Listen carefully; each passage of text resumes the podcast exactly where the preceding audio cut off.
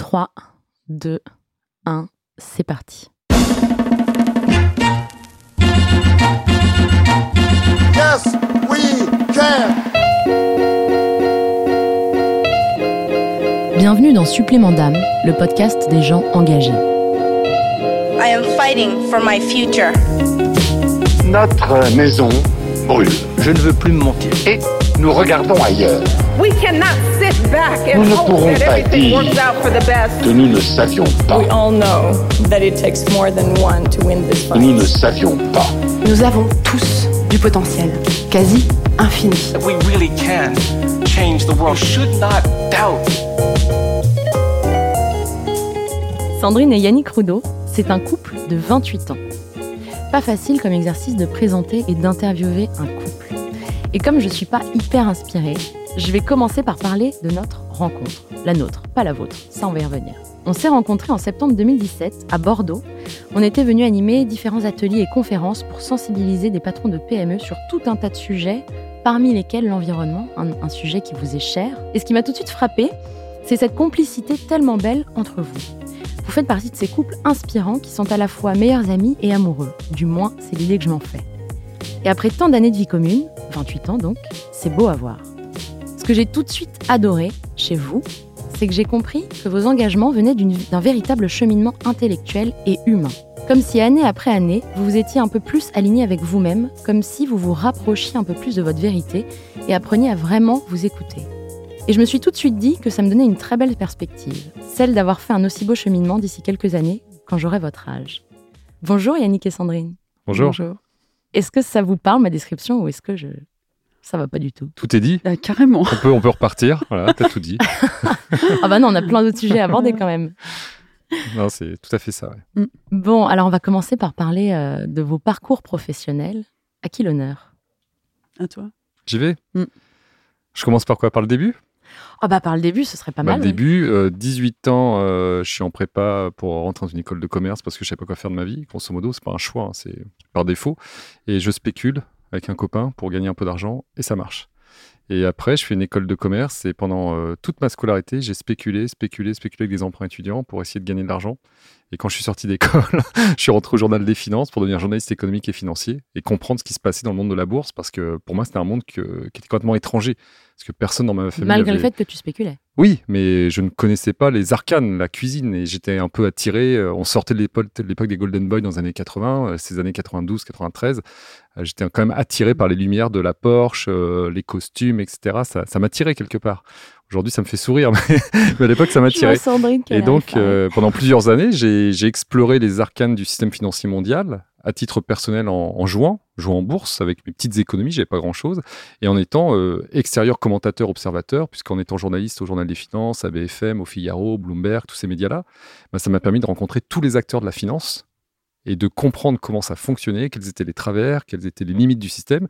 Mais moi, je me suis éclaté pendant 15 ans. Quand je me suis amusé, je jouais. Tous les jours, je jouais. Je jouais avec de l'argent, mais je jouais. C'était avant ton cheminement sur l'engagement. Voilà, et c'est une période de ma vie où j'ai aucun regret de l'avoir fait parce que ça m'a permis de faire ce que je fais aujourd'hui. Parce que je suis allé au bout de ce raisonnement, je suis allé voir ce qui se passait. Et j'ai fini par comprendre que le bonheur n'était pas là. Mais par contre, c'est des années où je me suis amusé. Et surtout, j'ai appris à comprendre la psychologie des foules, la psychologie de la masse, que la bourse était loin d'être rationnelle. C'est que de l'humain, c'est que de l'irrationnel. Tout ça, c'est une superbe école. Puisque finalement, on commence à mieux comprendre l'économie mondiale et mieux comprendre le système économique, puisqu'on est au cœur du système. Et quand tu es au cœur du réacteur, tu comprends ce qui se passe. Bien sûr. Et donc, aujourd'hui, ça me permet d'être un pourfendeur de ce système, parce que j'y ai vécu et je sais de quoi je parle. Et ça, c'est une vraie force quand on parle d'écologie aujourd'hui, d'être capable de parler du système économique en l'ayant vécu au cœur. Et alors, justement, le switch qui t'a amené vers ce que tu fais aujourd'hui. Alors, le switch, c'est pas d'avoir gagné des millions d'euros et de me dire maintenant, je vais passer à autre chose, comme ça se fait beaucoup maintenant. Non, pas du tout. Moi, j'ai laissé toutes mes économies en bourse, j'ai jamais gagné d'argent. J'arrivais à compenser mes pertes un peu, mais finalement, j'ai laissé plus d'argent qu'autre chose. Et donc, c'est une prise de conscience progressive. Comment ça s'est passé ? Bah, tout d'abord, Sandrine, elle en parlera, mais elle s'est engagée un peu plus tôt que moi. Donc, elle était plus attirée par Greenpeace que moi à l'époque. Donc, je ne comprenais pas trop. Donc, ça a été difficile. Oui. Si tu bossais dans la finance, c'est sûr que voilà, j'avais un peu de mal avec tous ces gens-là militants, entre guillemets. Et puis, petit à petit, j'ai commencé à écouter ce qu'elle disait, j'ai commencé à écouter d'autres. Tout me convenait pas et tout me convient pas. Il y a des gens dans certains milieux avec qui je peux pas discuter. Et puis, progressivement, j'ai fait mon éveil, on va dire, quelque part, à cette science écologique, à cette façon de voir l'économie autrement. Et j'ai commencé à retirer toutes les couches, comme un oignon, les couches qu'on nous met pendant toute notre éducation, sur comment l'économie mondiale fonctionne, pourquoi il faut croître, pourquoi il faut créer de l'emploi, pourquoi sans croissance économique, il n'y a pas d'emploi. Toutes ces inepties, en fait, qui sont fausses, mais celles-là sont bien accrochées quand tu sors d'une école de commerce et que tu travailles dans une grande entreprise. Et il faut les enlever une par une. Voilà, il faut se déconstruire et commencer à s'ouvrir à d'autres personnes qui pensent autrement, qui voient le monde autrement. Et j'ai commencé à lire des philosophes, Edgar Morin, etc. Et là, c'était le déclic. J'ai compris la complexité du monde. Et puis, progressivement, j'ai commencé à m'engager un peu plus dans une autre voie. Et surtout, un jour, j'ai vraiment eu honte de ce que je faisais. Donc là, j'ai changé. Et depuis maintenant 12 ans, je n'ai pas touché une action. Et qu'est-ce que tu fais du coup maintenant de ta vie ? Alors maintenant, ce qu'on fait de notre vie, parce qu'on le fait ensemble en fait, c'est là où on est un couple, c'est que notre quotidien, il faut que ce soit utile à quelque chose. Donc, comme on le disait en préambule, on n'a pas l'impression de travailler, puisque quelque part, on remplit une mission qu'on a choisie. Cette mission, alors pour ma part, ça en parlera aussi, c'est d'éveiller les consciences. D'éveiller les consciences des managers, là on s'est rencontrés, des chefs d'entreprise, des citoyens, de leur dire ouvrez les yeux, il y a une catastrophe écologique qui est en place, il y a une économie qui ne répond plus aux besoins de bien-être des individus et qui s'éloigne de l'essence même de l'économie, aider les humains à vivre ensemble. On a une économie destructrice, il faut passer à une économie réparatrice, il faut passer à une nouvelle société. Et finalement, le jour où j'ai compris qu'on vivait la fin d'une civilisation, on est comme les Romains, l'Empire romain, on est en train de s'effondrer, et l'Empire romain c'est fini, voilà. Il est en train de s'effondrer, cet empire romain s'effondre, cette civilisation s'effondre, il faut bâtir un autre monde et aller vite avant que ça soit invivable écologiquement. Donc dès lors que tu t'engages dans cette voie-là, tout est facile, puisque tu parles avec ton cœur, tu parles avec ta conscience. Et aujourd'hui, aller parler à des dirigeants d'entreprise ou des managers en leur disant le mythe de la croissance infinie, c'est un leurre total. Ouvrez les yeux. Est-ce que la croissance vous rend heureux ? On parle de quoi quand on parle de croissance ? Croissance et décroissance sont deux termes indissociables, etc., etc. Donc au quotidien, moi, je suis une sorte d'éveilleur de conscience. Et je sème des graines dans les esprits, en France et ailleurs dans le monde, à travers des conférences, des livres, des débats. Voilà, ça c'est mon quotidien. Une autre activité d'édition, mais ça prend moins de temps. Voilà. Et toi, Sandrine, alors moi, j'ai commencé, je fais aussi une école de commerce par inadvertance. On a fait la même d'ailleurs. On a fait la même, c'est là où on s'est rencontrés. C'est là où on s'est rencontrés. Et en fait, moi, j'ai commencé dans la pub, parce que tout le reste, je trouvais pas ça très fun, en fait. Alors je faisais de la stratégie d'entreprise aussi, et donc travailler avec des créatifs, ça m'intéressait, parce qu'en fait j'étais profondément littéraire au départ. Et puis après, on a quitté Paris assez rapidement, et ça c'était intéressant parce que ça a été un des premiers refus. C'est qu'à un moment donné, on s'est dit, moi dans la pub et toi dans le journalisme en fait, parce que Yannick travaillait à BFM et tout ça, et il a eu l'occasion d'un poste à Europe 1, et là on s'est dit, en fait si tu acceptes, on ne partira jamais. Parce qu'on va rentrer dans une espèce de spirale on était sur des métiers très médiatiques et on voulait quitter Paris, on voulait habiter près de la mer. Et je pense que en fait, cette graine-là déjà était importante parce que quelque part, en plus, c'était assez nouveau à l'époque parce qu'on est parti en 97 et nos copains ne comprenaient pas. Quoi. Ils se disaient, on avait 27 ans. Ouais. On avait 27 ans, ils se disaient, mais c'est n'importe quoi c'était genre un suicide social, quoi, en fait. Ce qui était un peu vrai parce qu'on est arrivé à Nantes. La pub à Nantes, c'est quand même pas terrible. Et voilà. Et puis Yannick, il a fallu aussi qu'il soit pareil. Il n'y avait pas BFM, il n'y avait pas Europe 1, il n'y avait pas tout ça. Mais on était déjà dans un truc où on se disait, finalement, la route qui est tracée pour nous, qui est cette espèce de route de jeune cadre dynamique, en fait, déjà, il y avait quelque chose. Mmh. Et puis après, moi, assez rapidement, non, pas très rapidement, mais en fait, moi, je suis devenue maman. C'était en 2001 et là je me suis pris une claque en fait. Je pense qu'il y avait plein de choses qui me parlaient depuis longtemps que je ne regardais pas et j'ai commencé à lire. Donc j'ai lu notamment un livre que j'ai adoré qui s'appelle « Il y aura l'âge des choses légères » qui était un livre de Thierry Cazazian qui était un des premiers éco-designers et donc j'ai découvert les catastrophes écologiques, la fin des ressources et c'était terrible parce que je me disais en fait je suis en train de donner la vie dans un monde qui est terrible et moi je vais contribuer à une planète qui va être moins bien pour ma fille. Et voilà, je sortais dans la rue et j'avais envie d'arrêter les gens. Je me disais, mais ils savent pas ou quoi ? On continue comme d'habitude, quoi. Je ne pouvais plus vivre ma vie comme d'habitude. Et donc, j'arrêtais la pub. Et comme j'avais un client qui voulait me suivre depuis longtemps, parce que j'avais changé d'agence, je savais que je pouvais lui proposer ce que je voulais, qu'il voulait vraiment que je travaille pour lui. Donc, du coup, je lui ai dit, je vais travailler en prospective, en stratégie d'entreprise, et je voudrais me former au développement durable, puisque c'est ça que je voyais émerger. Et je vais faire ça sur le tas, en fait. Et donc, c'est ce que, on va dire, ma force, finalement, c'est que je n'ai pas de chapelle. Moi, j'ai commencé ce métier par conviction. Je voulais, entre guillemets, sauver le monde. Et du coup, j'ai étudié tout ce qui pouvait me servir à le faire. Et je l'ai étudié de manière extrêmement pragmatique, puisque j'étais conseillère d'un PDG de PME. Et je me retrouvais face à tout le comité de direction, que j'embêtais, évidemment. Je venais contre la logistique, contre la qualité, contre le marketing. Donc, j'ai vraiment été confrontée à tous les mécanismes de frein au changement. Et j'ai pu les comprendre. Parce qu'évidemment, moi, je venais avec mes belles idées, mais eux, ils avaient tout un métier à assurer, une compétition, une compétitivité à garder, etc. Et j'ai fait ça pendant quelques années. Et puis, au bout d'un moment, je me suis dit que tout cela n'allait pas assez vite. Et donc, j'ai décidé d'aller un peu plus loin. Et là, j'ai eu une deuxième claque. C'était en 2012. C'était les élections présidentielles. Personne ne parlait d'écologie. On s'en fichait toujours royalement. Et j'ai ma fille qui m'a dit, je me souviens très bien, qui m'a dit, mais un président, il a le pouvoir de mettre des gens, de donner un toit à tout le monde.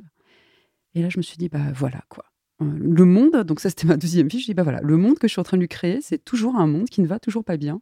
Et je voyais la 6e extinction des espèces, le permafrost, les dégradations écologiques. Je me disais, mais c'est de pire en pire en fait, ce que tu fais ne sert à rien. Et donc j'étais constamment entre voir les belles initiatives, tout ce qui émergeait, et je m'étais reliée aussi avec des gens, des consultants, etc. Donc je baignais là-dedans, et c'était d'ailleurs un instinct de survie de se retrouver avec ces gens qui contribuaient à un monde meilleur. Mais en même temps, je voyais des décisions politiques terribles, et donc je déprimais un jour sur deux.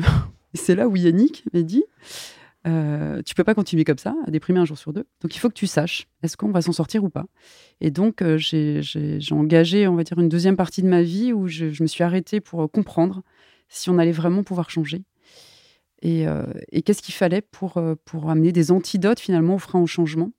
Et j'en ai fait un livre qui s'appelait « L'Utopie, mode d'emploi », et dans lequel je me suis rendu compte que le développement durable et la RSE était insuffisant. RSE, peut-être, rappel. La responsabilité sociétale des entreprises, en fait, c'est le développement durable associé aux entreprises.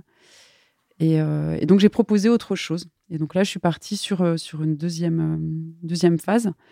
Et pour terminer sur le parcours, après, je me suis rendu compte petit à petit, parce qu'on me disait, très bien, tu as compris comment on allait changer le monde, mais combien on doit être ? Et là, je me suis rendu compte que finalement, en faisant des recherches, je me suis dit, mais finalement, il ne faut pas être nombreux pour changer le monde. Et donc, j'ai entamé un deuxième champ d'exploration sur les mouvements qui changeaient l'histoire et les mécanismes qu'il y avait derrière. Et notamment, qu'est-ce que tu y as trouvé ? Eh bien, j'y ai trouvé la désobéissance, en fait. Le fait qu'il fallait s'affranchir des règles, qu'il fallait désobéir à la fois... aux lois quand elles étaient injustes, mais aussi désobéir finalement à la résignation, au fatalisme. Parfois désobéir à sa corporation, à sa famille, désobéir à son milieu social pour pouvoir amener autre chose. Et que c'était le début du changement ? Et c'est le début du changement et qu'en plus, c'est un endroit qui est plutôt joyeux. Et ça, c'était une des quêtes que j'avais, parce que justement, ce côté, tu disais tout à l'heure que tu avais l'impression qu'en fait, que l'engagement correspondait à un alignement qu'on avait petit à petit. Et ça, je suis très touchée que tu aies vu ça, parce qu'en fait, je l'avais pas vu. Mais c'est exactement ça. C'est-à-dire que là, je savais que c'était une souffrance chez moi, parfois, d'être engagée. Et j'utilise beaucoup ce que je ressens. Et donc, j'avais cette question, est-ce qu'on peut être engagé et heureux ? Et d'explorer ça m'a permis de me rendre compte que la question était plutôt inverse, c'est-à-dire, est-ce qu'on peut être heureux sans s'engager ? Et la réponse est plutôt non. C'est hyper intéressant, parce qu'en fait, le mal du siècle, c'est le manque de sens. On parle que de quête de sens. Ça conduit à des choses terribles, des burn-out, des dépressions, des moments d'immense solitude. Et en fait, ce que j'entends dans ce que tu dis, c'est que... ce qui rend réellement heureux, ce sera jamais que l'humain. C'est de vivre la légende qui est en toi. En fait, moi, il y a un livre qui m'a débloqué aussi, qui est accessible, tout le monde le connaît, c'est L'Alchimiste de Paulo Coelho. Tout le monde peut lire à 15 ans, peut lire à 12 ans. Et quand tu comprends qu'il cherche un trésor et que c'est en lui, ce trésor, Ben voilà, il faut que chacun trouve sa légende personnelle. Si on parle d'utopie personnelle, on en parlera après, mais il faut que chacun trouve ce pourquoi il est doué. Et être doué, en fait, c'est pas faire des merveilles qui coûtent cher derrière, c'est juste être doué, c'est savoir vivre avec les moyens qu'on a à la naissance et qui sont propres à chacun, singuliers à chacun. Ce qu'on appelle le flow, voilà, son flow. Voilà, et chacun doit connaître son don, son talent. Et ça passe par un travail d'introspection. Donc moi, je souhaite à tout le monde de vivre une période de carence, quelque part, de carence par rapport à ce monde où on n'a jamais le temps de s'arrêter. De carence fertile. Voilà, 3 mois, 4 mois, se mettre en jachère un peu, attendre que ça repousse. C'est difficile, hein. Moi je l'ai vécu il y a quelques années, c'est difficile de se retrouver hors système alors qu'on était dans le système. C'est pas facile professionnellement de se retrouver avec la moitié d'un SMIC à se dire « mais tous mes potes, ils travaillent, ils gagnent de l'argent et moi, j'ai plus rien. Qu'est-ce que je vais faire de ma vie ?» Mais alors, c'est le plus beau cadeau que j'ai pu avoir en termes de réflexion personnelle parce que du coup, tu vas chercher ce que tu veux vraiment, le rêve d'enfant. C'est comme si, finalement, ces moments d'introspection dans la vie, que ce soit la vie qui nous pousse, qu'on soit forcé, entre guillemets, à s'arrêter ou qu'on s'arrête volontairement, c'est un peu ce que je disais, ils sont hyper fertiles, en fait. Ouais, moi, je dis toujours qu'en fait, du tragique peut naître le sublime. Et je crois beaucoup à ça. Et c'est ce dont on se rend compte, c'est qu'à un moment donné, les périodes tragiques, dans ces périodes-là, il y a des gens qui ça amène à se tenir debout. Et peut-être que moi, si je n'avais pas eu ce choc dans la tête, ben, j'aurais continué mon petit boulot matérialiste et tout ça, et j'en serais beaucoup moins heureuse. Je pense que je ne serais absolument pas la personne que je suis aujourd'hui. En tout cas, je rayonnerais pas ce que j'ai, et j'utiliserais pas mes talents comme les dit Yannick. Je pense que d'ailleurs, je ne penserais pas en avoir. Et ça, c'est assez dingue, mais on a besoin, en fait, le confort nous endort.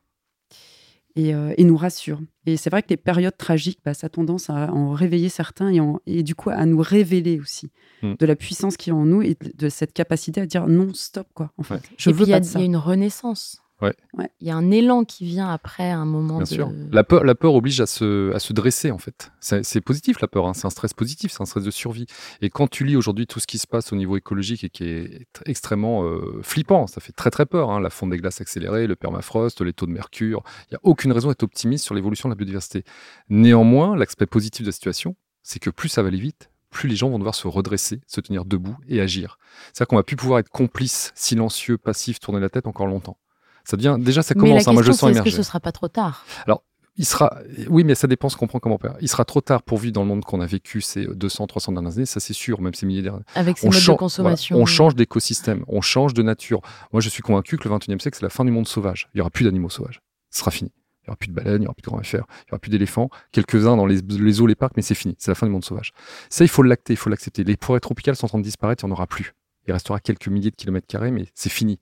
Mais c'est un drame en même temps. Oui, mais maintenant, la question est de sauver et reconstruire un cadre de vie pour que l'humanité continue à vivre. C'est plus de regarder le passé, acter certaines décisions, dire maintenant, voilà, on en est là. Arrêtons la casse, quittons une économie destructrice, allons vers une économie réparatrice, allons vers une civilisation qui va réparer. Maintenant, il faut réparer, il faut arrêter de se plaindre, il faut réparer, toi. Et alors, ces leviers pour changer le monde, pour quitter cette économie destructrice, quels sont-ils ? Déjà, il faut la traverser, la peur, en fait. C'est-à-dire qu'à un moment donné, il faut qu'on grandisse, quoi. Et donc, il y a une question de maturité, de regarder les choses en face. On a besoin de traverser ça, et ça, on arrive à le traverser ensemble. Donc, il faut déposer nos peurs ensemble. Donc, c'est là où tous les projets collaboratifs sont intéressants, parce que c'est là où on reprend confiance en nous, on reprend confiance en notre capacité à gérer la maison ensemble. Enfin, par exemple, moi, j'ai monté un atelier de réparation. Rien que ce petit niveau-là, mais tu reprends une confiance en toi, de faire des choses avec des gens que tu ne connais pas. Et donc ça redonne la confiance. Et la confiance, c'est une façon de surmonter la peur, de la faire baisser. Et l'autre chose qui est extrêmement forte, c'est de créer du désir. En fait, il y a un truc qui est plus fort que la peur, qui est le désir. Et ça décuple tes capacités. C'est la puissance de vie, comme dit Spinoza. Et ça te permet d'évaluer la hauteur des obstacles. Si tu as très envie d'aller d'un autre monde, tu vas sous-estimer, en tout cas, tu vas réduire la taille des obstacles. Alors que si tu as moyennement envie d'aller de l'autre côté, effectivement, ça te paraît énorme. Et c'est là où l'utopie, où sont nécessaires. Ouais, parce que c'est là où on s'est planté, entre guillemets. Et c'est positif, et c'est pas un truc genre on va vous rassurer, c'est l'opium du peuple. C'est qu'en fait, c'est une énergie dont on a besoin. Et d'ailleurs, les psys disent qu'une dépression, c'est un manque de désir. On n'a plus de désir de vie. Et là, en fait, on a du désir d'un autre monde. Moi, j'ai le désir d'un être humain qui soit noble. J'ai le désir de mettre ma vie au service de quelque chose de grand qui me dépasse. Et ça, c'est ça qui nous fait avancer, en fait. Par rapport à ce que disait Sandrine, je compléterai. Comment on va changer les choses ? Il faut rendre ça joyeux. En fait, tu vois, je prends souvent l'image dans les conférences de Pascal Pic, un paléontologue, qui t'explique que Homo sapiens, c'est un grand primate. Et un grand primate a horreur de sortir de sa zone de confort. Il n'a jamais la branche qui tient pour aller vers une branche sans être sûr qu'il l'aura. Donc aujourd'hui, on est assis sur une branche qui pourrit, on attend tous qu'elle tombe, et il y a quelques petits primates qui se jettent et tout le monde dit non mais n'importe quoi, ils vont où cela? Et en fait, il faut approcher cet arbre en disant mais vous allez voir, la frugalité, la sobriété, c'est pas triste. Avoir une voiture par famille, c'est pas triste. Avoir un téléphone qui dure 20 ans, c'est pas triste. Avoir une machine à verre réparable, c'est pas triste. Mais ce qui est vrai en plus, c'est pas la poudre aux yeux. Mais ce qui empêche le changement, c'est qu'aujourd'hui, beaucoup de gens se bercent dans l'idée selon laquelle l'hyperconsommation les rend heureux, ce qui est totalement faux. Et tu as des enceintes connectées qui vont les rendre plus heureux, c'est totalement faux. Tout ça, c'est absurde. Et après, aussi, un des freins, à mon avis, c'est le sentiment d'impuissance individuelle. C'est que beaucoup de gens veulent sauver le monde. Moi, j'aime pas trop cette expression d'ailleurs. J'ai pas envie de sauver le monde. Moi, je change mon monde pour essayer de changer les mondes autour de moi et chacun fera ce qu'il peut. Et en fait, dès lors que tu acceptes de changer toi-même les choses autour de toi, ça suffit. Si on est 500 millions, 1 milliard, 2 milliards, 3 milliards à faire ça, on a changé le monde. Mais personne ne changera tout seul. Parce que vouloir changer le monde, c'est un fardeau, c'est Atlas, hein, c'est titanesque. Personne ne changera le monde. Par contre, chacun peut se changer soi-même. Et voilà, juste se contenter de ça. Et là, on y prend du bonheur et du plaisir. Et en fait, dans les leviers, donc il y a effectivement aussi il y a le fait de faire. En fait, dès que tu es dans l'action, ça va mieux. En fait, d'abord tu te mets en lien avec des gens qui sont sur le même niveau que toi. Et ça, c'est extrêmement important. Alors, souvent, on dit c'est de l'entre-soi. Ben ouais, mais on en a besoin en même temps. On reprend confiance en l'humanité. On reprend confiance. Et puis, on partage des valeurs communes. Voilà. Et puis, on mine le sentiment d'impuissance. C'est-à-dire que le sentiment d'impuissance, en fait, on le déconstruit. On a tous un petit cercle d'influence. C'est-à-dire que voir le truc en totalité, on n'arrivera jamais à changer le monde. Évidemment qu'on n'arrivera pas. Mais par contre, regarder un sujet particulier et se dire, moi, j'ai une influence sur quoi ? Ah bah oui, c'est vrai qu'il y a déjà un premier cercle. Et puis quand je me mets avec d'autres, avec leurs influences à eux, tiens, là, alors par exemple, ça peut être les iBoycott.org par exemple. Et hop, là, on rechange les choses. Et puis effectivement, il y a un troisième niveau qui est les choses que, effectivement, on ne peut pas changer. Mais ils ne sont qu'à ce niveau-là. Et c'est un instant T. Et d'autres les changeront. Et d'autres les changeront. Donc en fait, il faut déconstruire parce que, et tous ceux qui n'ont pas envie que ce monde change, ont tout intérêt à nous maintenir dans ce sentiment d'impuissance. Et c'est aussi quelque chose auquel il faut qu'on fasse attention, c'est qu'on dénonce beaucoup de choses, et moi la première, et je dis toujours qu'il faut être suspendu entre l'indignation, la dénonciation, et de l'autre côté, l'émerveillement et la construction. On a besoin des deux, mais si on dénonce trop sans montrer autre chose, on nourrit le sentiment d'impuissance. Donc ça, c'est très difficile. Et en même temps, il ne faut pas montrer que ce qui va bien, parce que sinon, c'est l'opium du peuple. Vous voyez, les gars, ça on change. Dormez tranquille, tout va bien, ça donc change. En fait, il faut les deux, tout le temps. En fait, il faut, si je comprends bien, parler des enjeux, dire, regardez, c'est le bordel, ça, personne, il n'y a pas de doute là-dessus, il n'y a pas de débat, mais il y a des solutions qui existent et prenez part parce que c'est ce qui amène le sens. En fait, c'est la notion de responsabilisation. Il faut responsabiliser les gens. Hans Jonas avait écrit un livre, Principe responsabilité, dans les années 70. Et c'est ça, il faut que chacun prenne ses responsabilités. Il n'y aura pas de messie qui va venir faire les choses à notre place. C'est à chacun de nous de faire ce qu'il peut faire avec ses mains, avec sa tête. C'est pas les politiques qui vont le faire. Mais non, surtout pas. Ils ne changeront rien. Au contraire. Et donc, ça ne viendra pas d'eux. Ça viendra de nous tous ou de quelques-uns d'entre nous. Voilà, c'est tout. Donc, de la société civile. Voilà. Et à partir de ce moment-là, t'acceptes ton impuissance et ta puissance, les deux sont indissociables, parce qu'il n'y a pas l'un ou l'autre, et t'acceptes de connaître ce que tu peux faire, ce que tu ne pourras jamais changer. Moi, je ne peux pas construire un avion propre, je ne sais pas le faire. Par contre, s'il y a un avion propre qui coûte 5% de plus, j'ai les moyens de payer le billet 5%, donc je peux le faire moins. Et je le ferai pour les autres, pour que ça devienne moins cher après. Voilà. Où est-ce que je peux agir ? Sur le prix du billet, oui, je suis prêt à payer plus, mais sur l'avion, je ne peux pas. C'est à l'ingénieur de changer l'avion, ce n'est pas moi. Chacun fait ce qu'il peut dans son domaine de compétences. Et ça, c'est un autre truc sur les leviers pour changer. Yannick en a parlé un petit peu, c'est l'implication. C'est-à-dire qu'il faut rendre les gens acteurs de leur vie. Et c'est pour ça que moi, j'en suis revenue de tout ce qui est consommation responsable et développement durable, c'est qu'on nous fait consommer un nouveau monde. Et en fait, en faisant ça, on nous désimplique. Et donc, au premier problème, on revient en arrière. C'est-à-dire qu'une solution écolo qui ne marche pas, on va dire, bah oui, bah, c'est nul, et puis toutes les solutions écolo sont comme ça, elles en prennent toutes pour leur grade.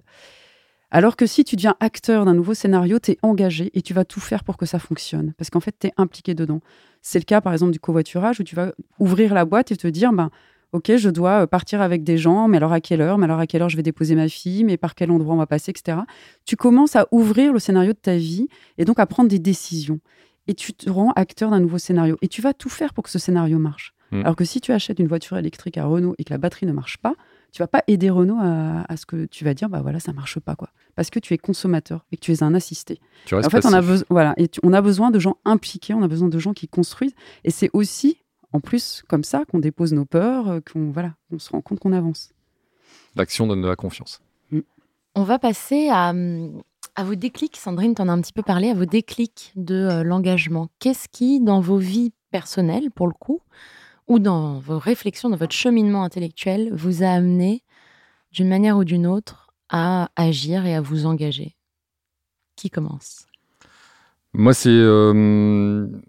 Il y a un moment, dès lors que tu commences à dire que la spéculation, ça détruit énormément de choses. Pendant longtemps, j'expliquais que c'est l'huile du moteur. Et c'est vrai, la spéculation, c'est l'huile du moteur. On a besoin des spéculateurs sur un marché pour qu'il y ait un prix d'équilibre juste. Ça, c'est Adam Smith. C'est la théorie libérale. Donc, dès lors qu'on est libéraliste, on a besoin de la spéculation. Mais quand tu comprends tous les effets collatéraux que ça peut avoir, il y a un moment, tu te dis vers quoi je peux aller. Tu n'en avais pas conscience au début de ta carrière? Oui, non. Mais finalement... on est tellement formaté et... Il y a le déni. Ouais, il y a une forme de déni. Et tu te dis, mais de toute façon, ça fonctionne comme ça. Ouais. Ça fonctionne comme ça. Et bien sûr, moi, je ne connais pas des gens qui disent, on s'en fout de la misère sociale en Asie. Mais non, personne ne dit ça, personne ne pense ça. Par contre, ils se rassurent en disant, le 11 septembre, les tours se sont effondrés, on achète quoi? Parce que tu es là pour agir, tu n'es pas là pour pleurer. C'est ça, les marchés financiers, il n'y a pas de sentiment sur une place financière. On n'est pas là pour valoriser un sentiment, on est là pour valoriser un présent, un futur. Donc, du coup, c'est une bonne excuse, un bon bouclier pour s'affranchir de toutes ces questions sociétales, humaines, environnementales. Tu es un animal à sang-froid. Tu fais ton job. Voilà, c'est ça. C'est la règle. Et dès lors que tu sors de cette règle, tu prends conscience de tout ça. Mais au fond de moi, j'ai toujours aimé la nature, j'ai toujours été proche de la nature. C'est chercher une solution. Et donc, le déclic, ça a été d'avoir eu honte à un moment de ce que je faisais, de me dire je ne peux plus continuer. Et après, de chercher des béquilles. Donc, dans la finance socialement solidaire, la finance ISR, seulement responsable, la finance éthique. J'ai creusé ça pendant quelques années pour Le Monde, Le Figaro, etc. Et puis petit à petit, je me suis lancé dans un livre qui s'appelait L'Alter-Entreprise, qui est une réflexion philosophique, sociologique, écologique sur l'économie. Alors que moi, je ne suis pas philosophe, je ne suis pas sociologue, je suis un autodidacte de ces questions-là. Et j'ai osé m'exprimer. Et là, ça a été un catalyseur. Ça doit être flippant, non? Oui, quand je l'ai créé, je n'étais pas trop à l'aise. Mais c'était un gros effort sur moi et je l'ai publié quand même chez Dunod, ce livre. Et ça m'a beaucoup aidé. Ça m'a amené des conférences. On s'est dit, c'est intéressant ce que tu dis, viens en parler. Et puis, un déclic qui m'a bien aidé, c'est Joël Dornet. En 2009 au Palais de Chaillot. Rappel qui est Joël Dornet, c'est un grand scientifique français qui a enseigné au MIT, qui a fait des émissions de radio pendant longtemps sur Europe 1, qui publie énormément et c'est un des clubs de 10 avec Edgar Morin, etc. Et Joël Dornet, donc il a 80 ans aujourd'hui. Et il y a une dizaine d'années, on faisait une conférence ensemble au Palais de Chaillot, donc j'étais flatté d'être avant Joël Dornet. Et il écoute ma conférence et à la fin de la conférence, il me fait « C'est extraordinaire ce que tu as fait, Yannick ». Il me dit « Personne n'a jamais fait ce que tu as fait ». J'avais... Ça a légitimé un petit peu. Ouais, ça a été un déclic aussi. Et là, je me suis dit, si ça plaît à Joël Dornet, je peux y aller, quoi. On fonce. Et donc, il m'a aidé à foncer et ainsi de suite. Et petit à petit, tu prends confiance. Donc, moi, c'est plus un cheminement. Il n'y a pas eu de déclic brutal. Il y a eu Sandrine qui m'a aidé à prendre conscience que c'était un peu ridicule ce que je faisais. Il fallait que je fasse attention. Après, il y a eu se jeter à l'eau, se dire maintenant, je vais m'engager par l'écriture. Donc, je vais porter haut et fort mon drapeau, mais je ne l'agitais pas trop encore. J'ai un peu peur d'agiter mon drapeau en conférence. Tu vois. Je suis engagé, mais je suis dévote quand même. Joël Dornet qui me conforte dans l'idée que je peux y aller parce que ce que je dis, ça a du sens. Ça se tire intellectuellement. Puis à un moment, tu commences à dire aux dirigeants en face de toi, ça rime à quoi ce que vous faites? Ça a du sens? Vous êtes heureux dans vos vies? Les entreprises, là, vous êtes contents de faire ce que vous faites? Et ils entendent? Oui, ils l'entendent.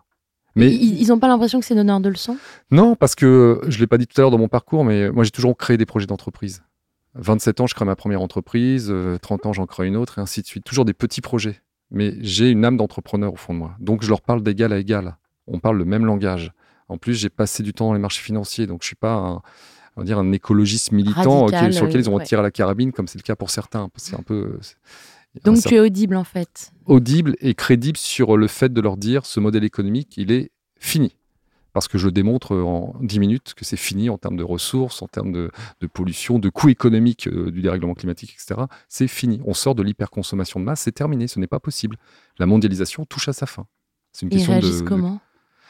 Ils l'acceptent parce que c'est une réalité, ils le savent au fond d'eux, mais ils n'ont pas envie que ça arrive. Parce que ça oblige à remettre en question toute leur activité quotidienne. Et c'est là où faire preuve d'écoute et d'empathie, c'est que j'attends pas d'un dirigeant qui claque la porte le dimanche matin en disant je recommence tout lundi. C'est compliqué pour eux. Changer une entreprise, c'est compliqué. Si je puis me permettre, c'est aussi, tu leur montres aussi des pistes. Oui, alors après, la deuxième partie, c'est leur montrer des modèles économiques alternatifs, des jeunes entreprises qui s'organisent autrement, qui se montent autrement et qui se créent autour d'une mission avec l'obligation d'être rentable, alors qu'eux visent la rentabilité mais non pas de mission. Donc l'économie de demain, c'est une économie contributive où des entreprises qui vont contribuer à réparer, à aider, à apporter du bonheur, et il faut qu'elles soient rentables. L'inverse de l'obsolescence programmée. Exactement. Et ce modèle économique qui est terminé, c'est celui de Milton Friedman en fait, hein, c'est celui d'une économie où le seul critère de discrimination, c'est l'argent, la rentabilité. Quoi qu'en coûte au niveau environnemental et social. On est encore beaucoup dans ce modèle-là, ça c'est fini. Donc il faut réinventer une économie au sens oikonomia, gérer la maison. Ça va prendre combien de temps ça ? Bah, pour moi, c'est dans les 25 ans, c'est fait, parce que de toute façon, on n'a pas le temps. Dans 20 ans, écologiquement, c'est très très mal. Et tous les jeunes dirigeants qu'on peut rencontrer, tu fais partie de cette génération, ils ont 25-30 ans aujourd'hui, ils ont 50 ans dans 20 ans. C'est eux les patrons dans 20 ans.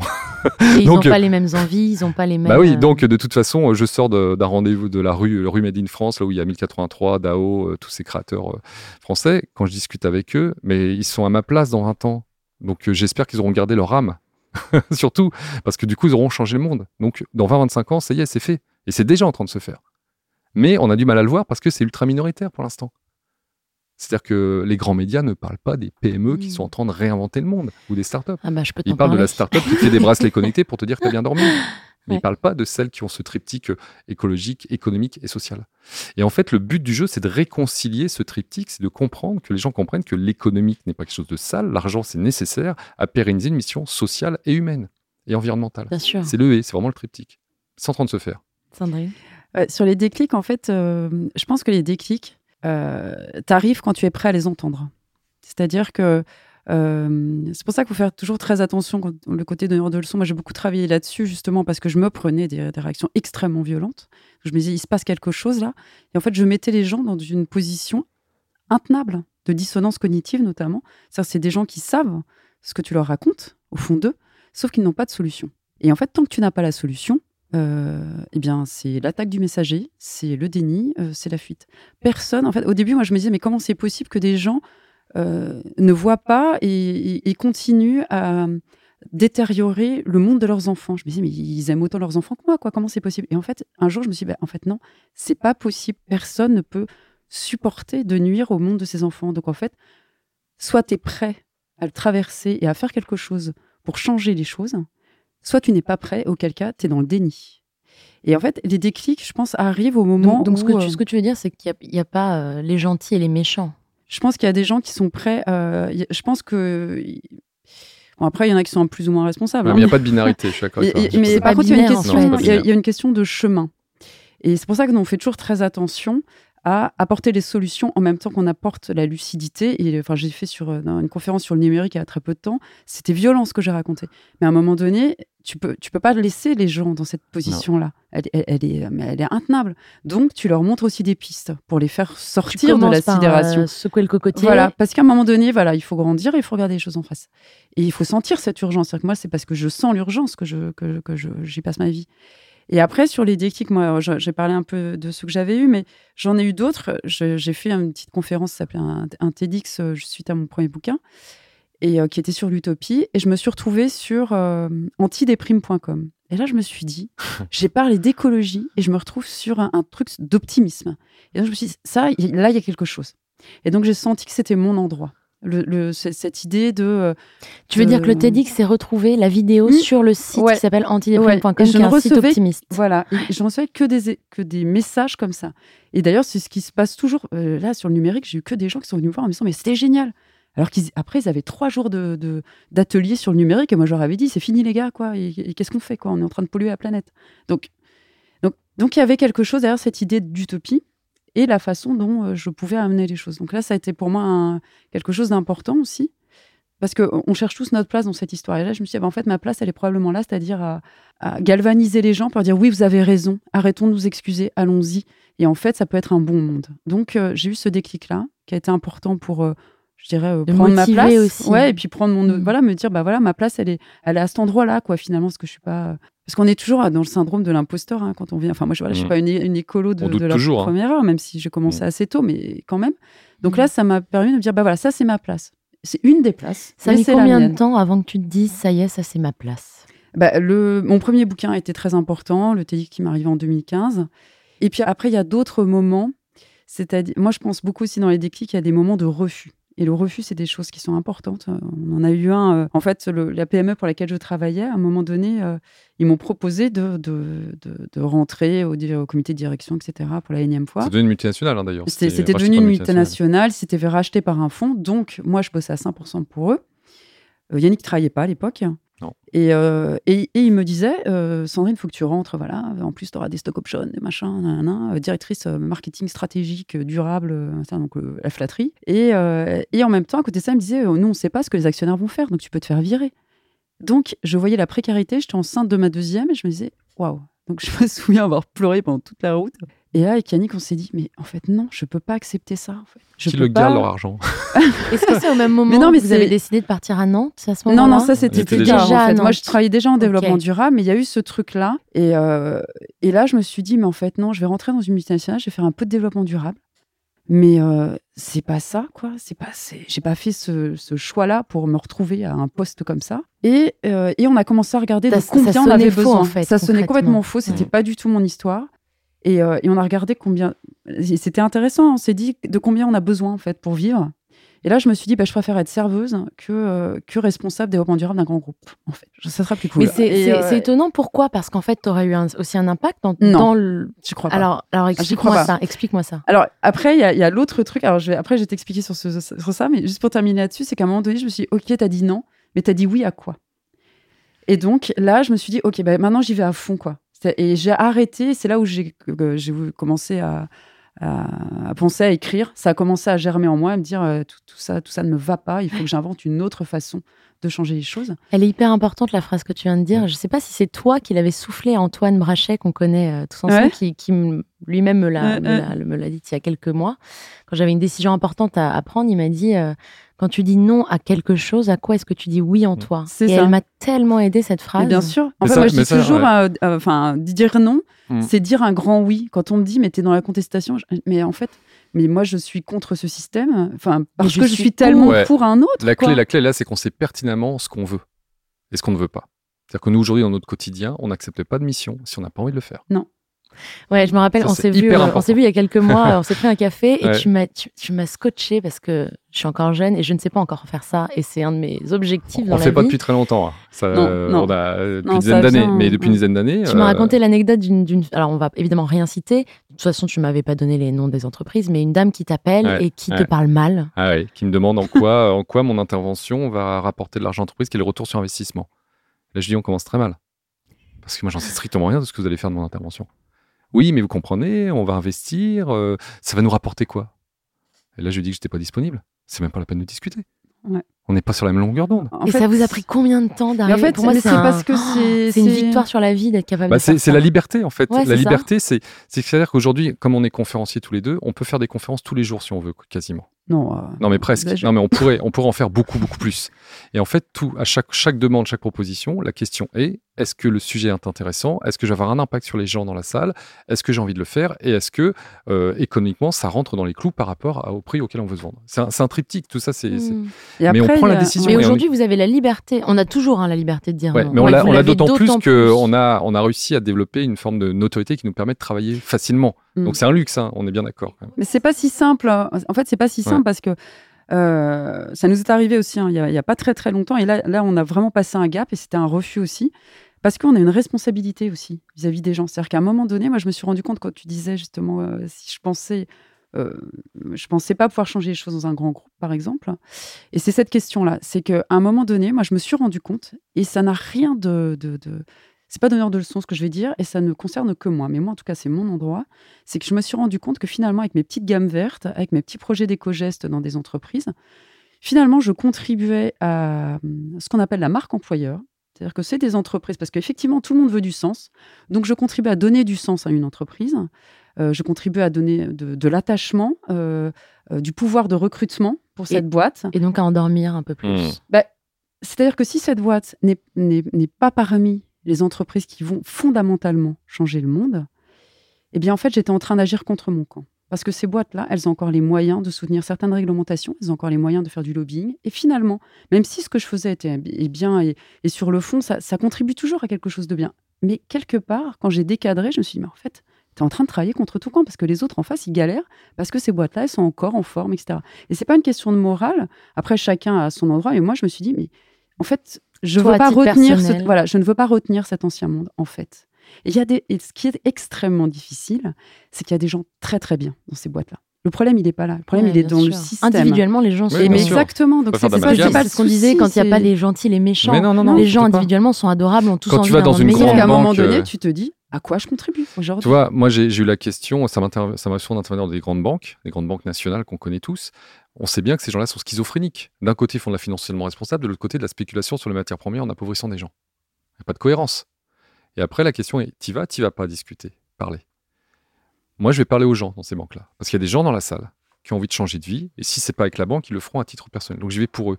Après, quand on me dit, ce serait bien que tu rencontres le grand patron, le board international, et que tu viennes leur parler, là, je force pas la porte. Je leur dis, je vois vraiment pas à quoi ça va servir. Parce que je pense qu'ils n'ont pas du tout envie d'entendre ça. Et même s'ils m'écoutent, je ne crois pas du tout qu'ils changeront. Donc là, il y a une limite. Et en même temps, est-ce que c'est pas une barrière mentale, entre guillemets ? Est-ce qu'il n'y en a pas un dans la salle qui se dirait « mais t'as raison », ça sonnerait juste Avant d'y aller, je m'assurais vraiment qu'il y ait une écoute. C'est-à-dire que j'irais pas comme ça, la fleur au fusil, en me disant bon, « allez, on va faire une conférence et puis on va parler au board mondial de telle grande banque ». Non, c'est vraiment avoir des garanties qu'il y a une envie profonde et que ça vienne de là-haut. Voilà, que je sois pas manipulé en quelque sorte pour qu'on fasse un peu de RSE comme le disait Sandrine, qu'on en fasse un peu plus. Il faut vraiment, en fait, notre difficulté, c'est d'évaluer en quoi la personne qui nous demande de venir il y a une vraie volonté, une honnêteté dans la démarche. Et ça, c'est toujours difficile à évaluer. Et en plus, c'est pas simple. Tu as besoin d'une confiance. Tu as besoin d'une confiance réciproque. Sinon, c'est faux, c'est dès le départ et ça va. Et du coup, il y a pas d'écoute en fait. Mais par contre, il est hors de question qu'on s'adresse qu'aux gens déjà convaincus. Il faut aller défricher. Enfin, moi, en ce qui me concerne, je vais dans des entreprises où l'écologie, ça les intéresse du bout des lèvres. Et donc, ils te font venir. Mais il faut y aller. Il faut aller les convaincre. Parce que parfois, c'est là que tu as un gros effet de levier. C'est en allant transformer des gens qui n'étaient même pas dans l'idée de se transformer. Si on parle qu'aux convaincus, qu'aux militants qui vont chez Biocop, non, ils n'ont pas besoin de nous. Alors, là-dessus, moi, je trouve que chacun à son endroit. Là, on n'est pas tout à fait pareil avec Yannick. Et ce que je te dis là sur la dissidence, j'en parlais à une consultante justement que j'avais un peu perturbée avec mon bouquin qui me disait « mais tu sais, moi je bosse pour telle boîte ». Et en même temps, je dis « mais ce que tu fais, je crois encore que les projets les plus intéressants sont probablement les petits projets de salariés d'éco-gestes. Parce que là, tu es en train de créer de la conscience citoyenne. Donc peut-être, voilà. Et chacun à son endroit. Et ce que fait Yannick, moi par exemple, c'est pas mon endroit. Et je pense, contrairement à ce que tu viens de dire, que les gens qui sont extrêmement engagés ont besoin d'être soutenus. Oui, et ont besoin d'être dans le... Et donc, moi, c'est plus mon endroit, c'est-à-dire leur dire et leur donner des clés pour savoir sensibiliser les autres sans créer trop d'intentions, etc. Donc, on a chacun notre place. Ouais. Et voilà, il y en a qui sont en dissidence. Il y a les deux, en fait. Il y a les deux. C'est-à-dire, moi, hier, quelqu'un m'a dit « t'as changé la vie de ma fille ». Ça m'a fait plaisir, c'est un super cadeau. Elle a 24 ans, elle m'avait en conférence. Et du coup, elle fait permaculture, elle va dans des ressourceries, elle a développé une vie nouvelle. Et ce n'est pas la première fois qu'on me le dit. Et dans la salle, ce n'était pas des gens acquis, ce jour-là. Mais donc, ça veut dire qu'il faut continuer. Ah oui, non, il faut aller se confronter à des publics qui ne sont pas acquis, parce que dans la salle, il y a une ou deux personnes sur les 100 ou 200 qui viennent t'écouter, qui vont prendre des décisions structurantes, qui vont renoncer à ce qu'ils ne veulent plus et aller vers ce qu'ils veulent vraiment. Bah, c'est gagné.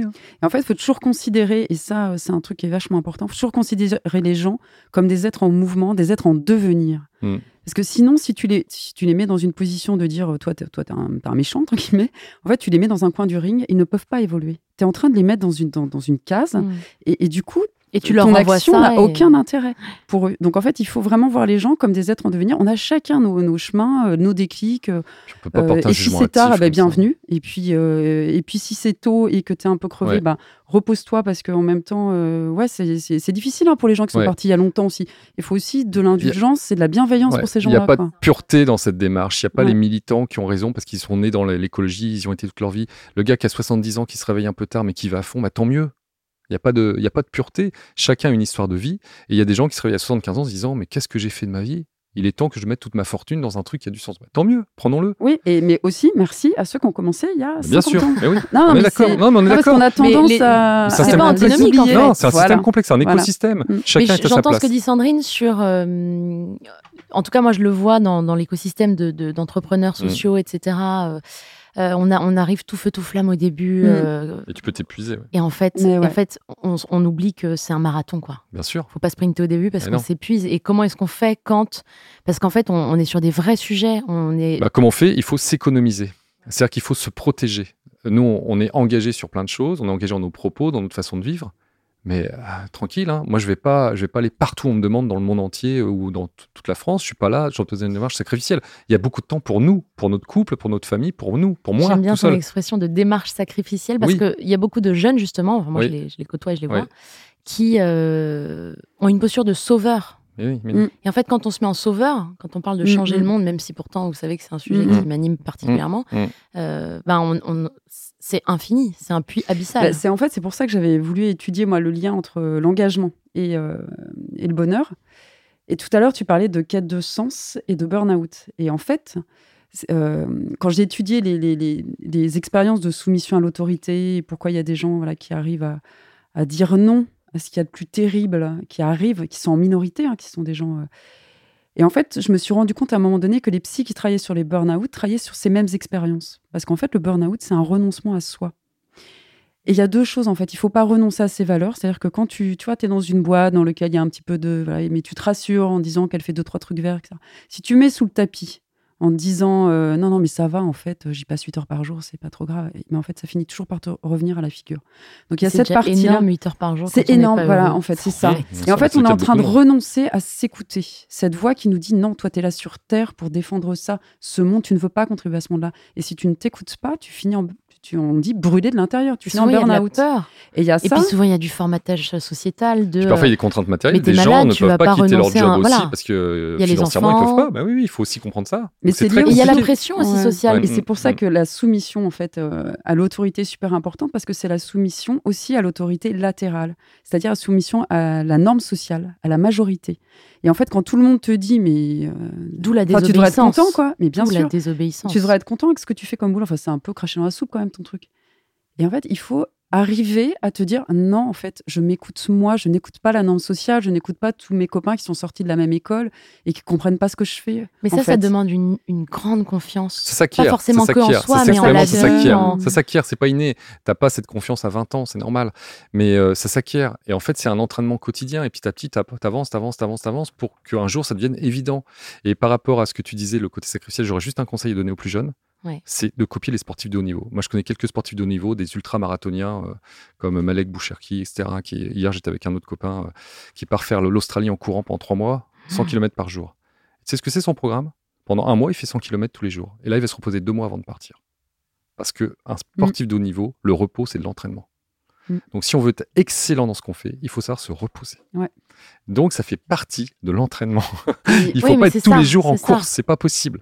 Le corps a besoin de se reposer. Et c'est marrant parce que je dis les mecs, mais les nanas aussi, qui sont dans cette logique d'action pure, ils n'entendent pas « va te reposer ». Mais ils se brûlent au moment, parce que descendent, ils se brûlent. Plus performant, mais bien sûr. Là, ils écoutent. En fait, il y a ça, il y a ne pas renoncer à ses valeurs, mais il y a ne pas renoncer à soi, c'est-à-dire ne pas s'épuiser et nourrir sa source, en fait.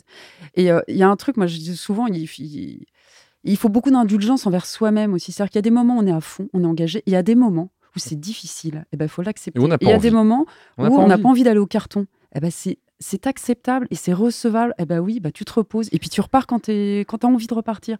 Et en fait, il y a un espèce de dogme et de tyrannie de la pureté et de la cohérence, on devrait tous être parfaits et nickel. Non, on est tous imparfaits. En fait, il faut juste se rappeler qu'on est humain. Voilà. C'est ça. Et l'humanité, c'est beau, en fait. Et ce qui est beau, c'est de persévérer vers plus d'humanité. Et En fait, on touche là au sens de la vie, presque. Parce que quand vous parliez tout à l'heure de mission, que vous vous étiez donné une mission, ensemble et puis séparément, évidemment.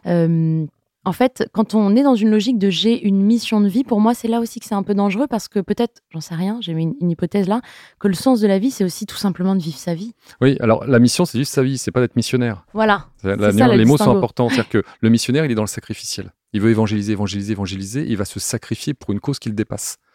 Nous, on n'est pas dans le sacrifice pour une cause qui nous dépasse. On est dans l'épanouissement pour cette cause et par cette cause, et dans notre épanouissement personnel. C'est-à-dire que moi, à titre personnel, j'ai besoin d'être 2-3 jours à la maison par semaine, voire 4 jours ou 5 jours, où je prends le temps de travailler à mon rythme. C'est-à-dire le matin, c'est café jusqu'à 9h30, tranquille, face à la Loire. Après, on se met au boulot. L'après-midi, je vais faire une sieste. Je vais retravailler l'après-midi. Le lendemain, je vais partir en déplacement, prendre un train. Mais le surlendemain, si j'ai bossé 15 heures dans la journée, si ça m'arrive de partir à 6 heures, d'entrer à minuit, le surlendemain, le matin, ça va être tranquille, un petit footing, un café. puis on va recommencer à bosser à 10h. Sandrine, tu valides? Tu connais mon rythme. C'est un rythme à la fois intense et lent. Ouais, voilà, c'est-à-dire qu'en fait, ce qu'on fait est aussi très énergivore, très intense. Ouais.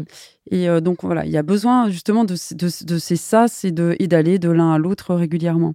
Après, moi, je n'ai pas l'impression d'avoir une mission de vie. Alors, quand je dis sauver le monde, je dis ça toujours en rigolant, avec un peu d'autodérision, mais pour moi, je suis née avec ça. C'est-à-dire que si je n'avais pas répondu à ça, je pense que je ne sais même pas si je serais en vie, quoi. C'est-à-dire que ça n'a rien à sacrifice parce que c'est honorer qui tu es, en fait. Ouais. Bah, je pense qu'en fait, on n'honore pas qui tu es.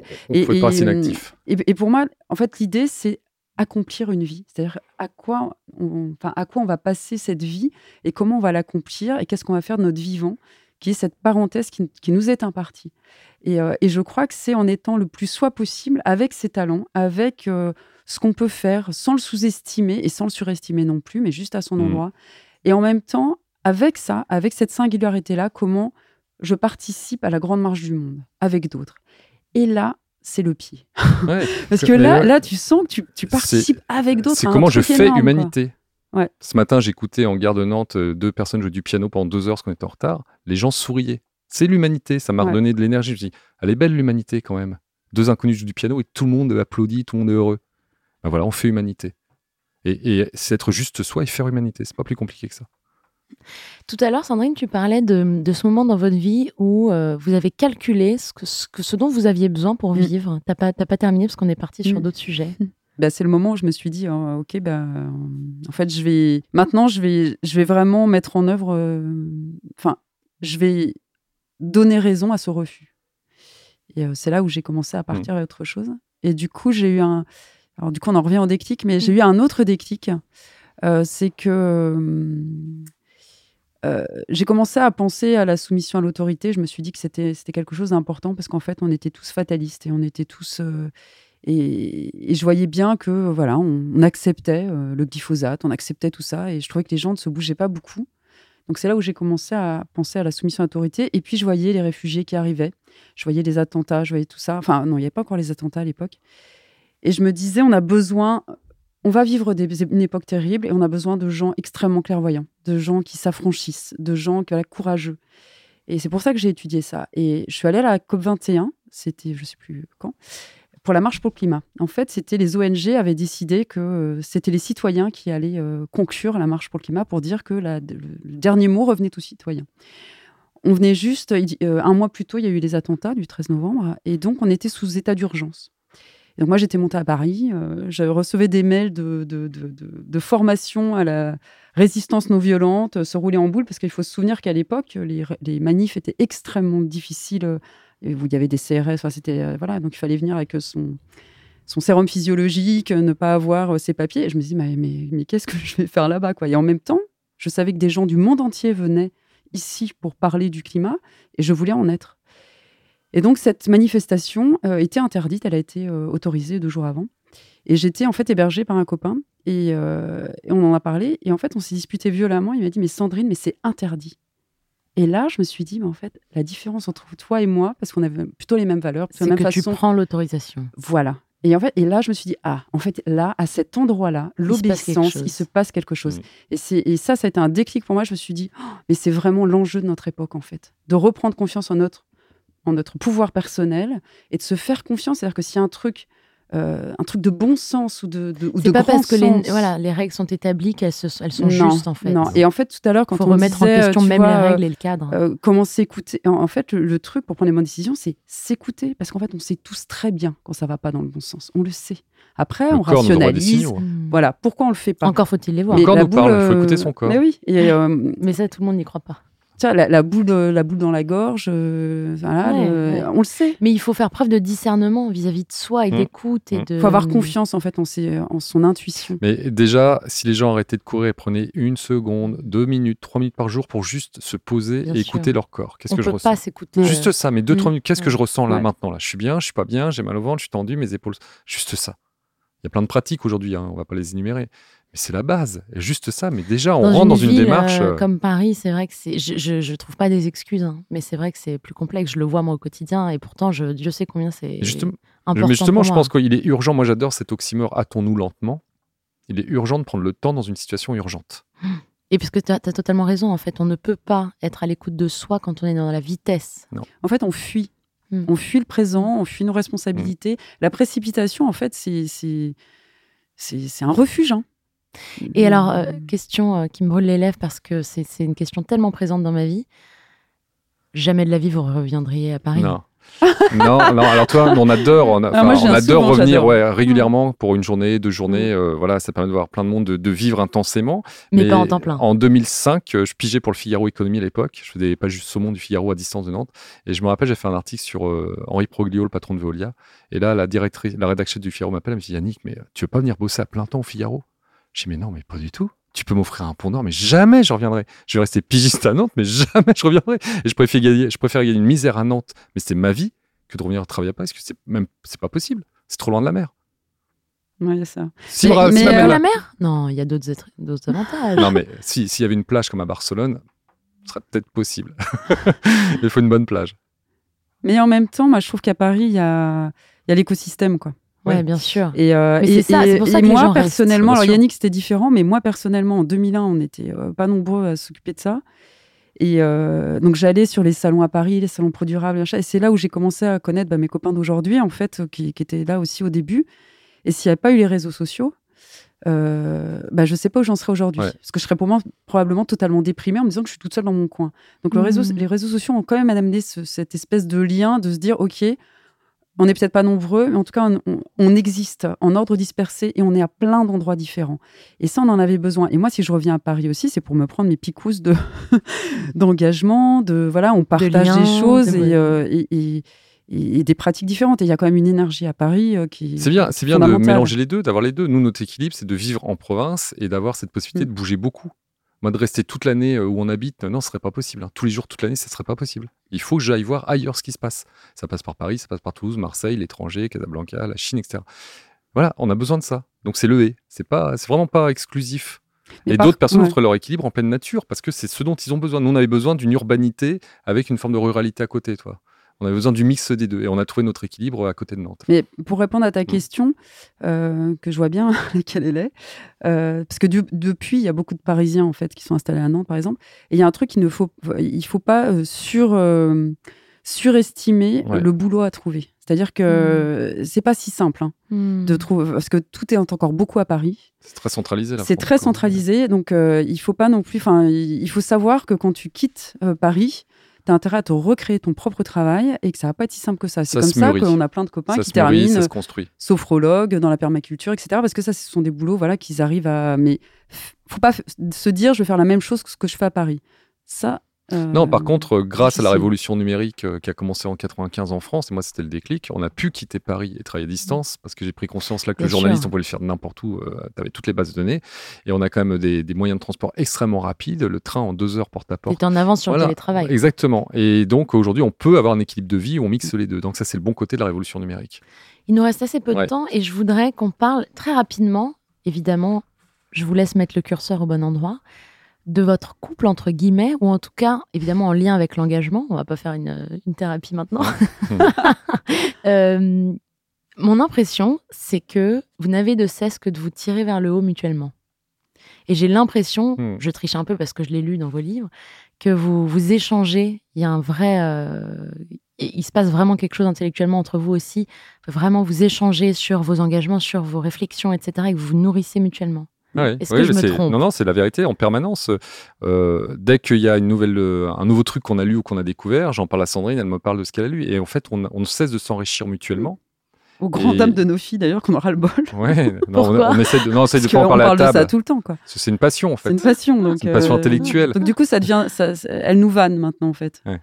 Mais alors on essaye de ne pas en parler à table pendant le dîner ou le déjeuner, mais en tout cas, oui, ça fait partie. Je suis autant de veille que ça ne peut en faire. L'un et l'autre, on s'alimente en permanence. En fait, on est indissociables. Après, on travaille chacun de notre côté. ensemble et séparément. Ouais. Et chacun à votre endroit, pour reprendre ton terme que je trouve très beau. Non, mais c'est... En fait, ça n'a jamais aussi bien marché finalement, enfin, pour nous, que depuis qu'on travaille en commun. C'est-à-dire qu'on avait peur, on trouvait que ça faisait idiot, mari et femme.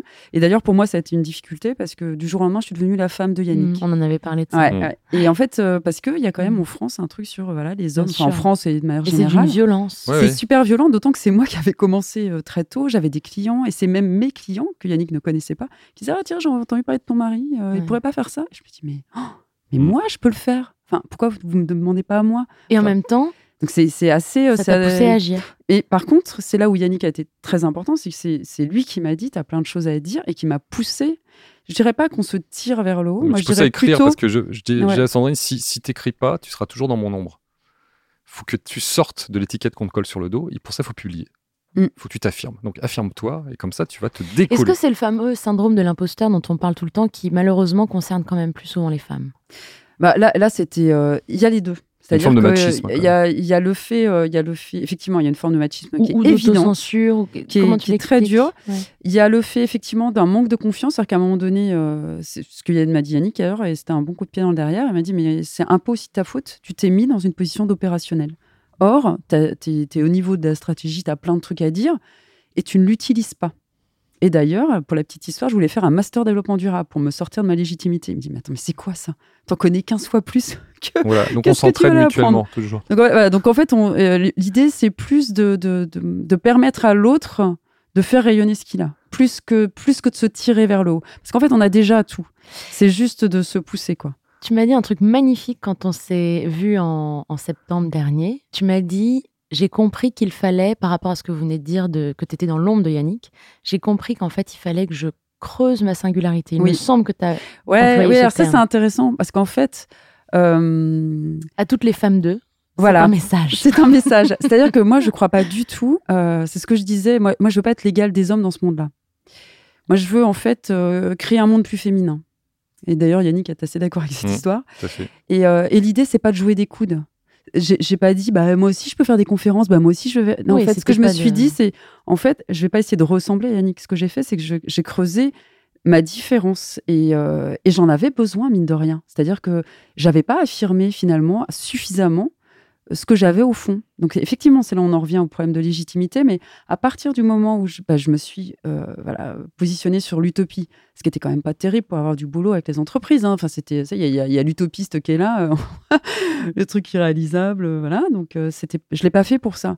Le deuxième bouquin, Les Suspendus sur la désobéissance, je me suis dit, mais jamais plus j'aurai de boulot, quoi. C'est encore pire entre guillemets. Et en fait, non. C'est-à-dire que plus tu avances vers ta singularité, et plus les portes s'ouvrent. Plus les portes s'ouvrent, parce que là, tout d'un coup, tu es aligné avec... C'est le message que toi, tu as apporté, en fonction de qui tu es, d'où tu viens, de ce que tu as compris.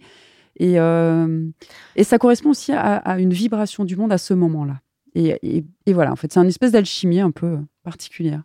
Ce qui est beau dans ce que tu dis, c'est que en fait, chacun, on a tous quelque chose d'unique à offrir finalement. Ça ne sert à rien de reproduire, de copier, il faut aller chercher ce nous, on a. Ouais. C'est l'unité dans la diversité, c'est pas dans l'uniformité. On va devoir s'arrêter parce que ça fait déjà plus d'une heure qu'on papote. Deux questions pour terminer. La première, c'est... Alors, je vais essayer de poser une question différente à chacun, ça va être plus marrant. Sandrine, si tu pouvais dîner avec n'importe qui, mort ou vivant, ce serait qui et pourquoi ? Et tu lui dirais quoi dans les grandes lignes ? On va pas faire le dîner. Mais c'est hyper dur. Alors, je peux peut-être poser la question à Yannick, comme ça vous réfléchissez en parallèle. Je cherche qui aurait le pouvoir d'accélérer la transformation. C'est ça. Si j'ai 2 heures à passer avec quelqu'un, il faut qu'il ait le pouvoir d'accélérer la transformation de l'économie mondiale. Alors, ce serait qui ? Peut-être pas le patron de Goldman Sachs, une grande banque d'affaires américaine capable d'influer les marchés financiers, ça c'est intéressant, parce que c'est un gros effet de levier. Le politique, non, je pense que c'est ceux qui sont derrière le politique. Ouais. Donc, tous ces grands industriels, tous ces grands lobbyistes qui sont dans l'ombre et qui ont un vrai pouvoir d'influence. Et si j'arrive à convaincre une de ces personnes que le sens de l'histoire, c'est d'aller vers plus d'écologie, plus de bien-être, redistribuer les richesses équitablement, etc., et que c'est son intérêt à lui et c'est l'intérêt de la planète, voilà. Mais je n'ai pas un nom à donner en particulier, mais c'est un dîner avec un lobbyiste dans l'ombre qui est extrêmement puissant. Comme les frères Koch ont fait élire Trump aux États-Unis, l'équivalent de gens comme ça pour les convaincre, les contaminer. Et toi, Sandrine ? Alors moi, je sais. En fait, moi, je voudrais qu'il y ait des hackers bienveillants, en fait, là qui se bouge et qui transfère les investissements, ceci est un appel, qui transfère les investissements de tous les lobbies dans les bons endroits en fait. Et je pense que le truc le pire, c'est les lobbies, l'évasion fiscale, etc. C'est un peu le nerf de la guerre quand même. En tout cas, c'est un sujet sur lequel moi, je ne peux pas agir. Et je pense que si des hackers se réveillaient, là, mais bonheur. En plus, je trouve ça assez jouissif de... Je trouve ça assez insolent. En termes des obéissances, on est pas mal là. Voilà, c'est... Si les patrons du GAFA mettaient leur fortune dans la sauvegarde de la planète et pas dans un numérique factice comme des enceintes connectées, là, on s'en sortirait très, très vite. Donc là, il y a des gens à convaincre. Ouais. Ils ont l'argent, ils ont les moyens d'inventer le monde de demain. Ils peuvent le faire. Si vous connaissez les patrons des GAFA, appelez-nous. Voilà. On va les convaincre. Dernière question. Qui est-ce que vous souhaiteriez voir à vos places, ici dans le podcast, dans un épisode à venir? Alors moi, j'ai rencontré un jeune garçon tout à l'heure que je connaissais de nom et je suis allé le voir dans sa boutique rue du Verbois. C'est David Dao. Un jeune garçon créateur de mode éthique à base de lin, etc. Et j'ai beaucoup aimé la rencontre. On a passé 3 quarts d'heure ensemble à discuter parce qu'il est autodidacte, il a une volonté de faire, il a une intelligence, il a compris tout dans la mode éthique. Et je pense qu'il va dépoter, ce gars-là. Donc, retenez le nom Dao, David Dao. Il va aller loin, il est déterminé, il a déjà 3 collaborateurs en l'espace de quelques mois et il a compris énormément de choses. Et ça marche ? C'est une belle histoire. Dao, D-A-O. Ok, ça marche, Dao. On peut aller voir ses pantalons rue du Verbois en ce moment-là. Ça marche. Sandrine ? Moi, j'aimerais bien qu'il y ait Kisserie de Villepin. Qui est ta grande copine. Qui est ma grande copine. Parce qu'elle a créé ma voix. Et que je pense que sur l'engagement, moi, je crois que l'enjeu des enjeux, c'est reprendre confiance en nous. Et en ce pouvoir citoyen, il a une vision sur la citoyenneté. Et en plus, elle a expérimenté les arcanes du pouvoir. Donc, elle sait ce qu'il est possible de faire. Et moi, je pense vraiment que l'enjeu, c'est de se faire confiance et de savoir que nous sommes celles et ceux que nous attendions, comme disaient les Indiens Hopis. Et qu'il ne faut pas qu'on attende un héros qui va nous sauver de cette histoire. Mmh. Et donc, je pense qu'elle peut être intéressante pour expliquer un peu comment on reprend le pouvoir. Quoi. Tu nous mets en contact ? Ouais. Vous me mettez en contact ? Ouais, avec plaisir. Bon, quelle tristesse, c'est déjà fini. Moi, je serais bien restée 1 heure de plus. C'est passé hyper vite. Merci infiniment, je suis trop contente. Toi, et grande première pour tout le monde ici. Moi, de vous interviewer en couple et vous, de participer ensemble à une interview en couple. Ouais. Merci. Merci beaucoup.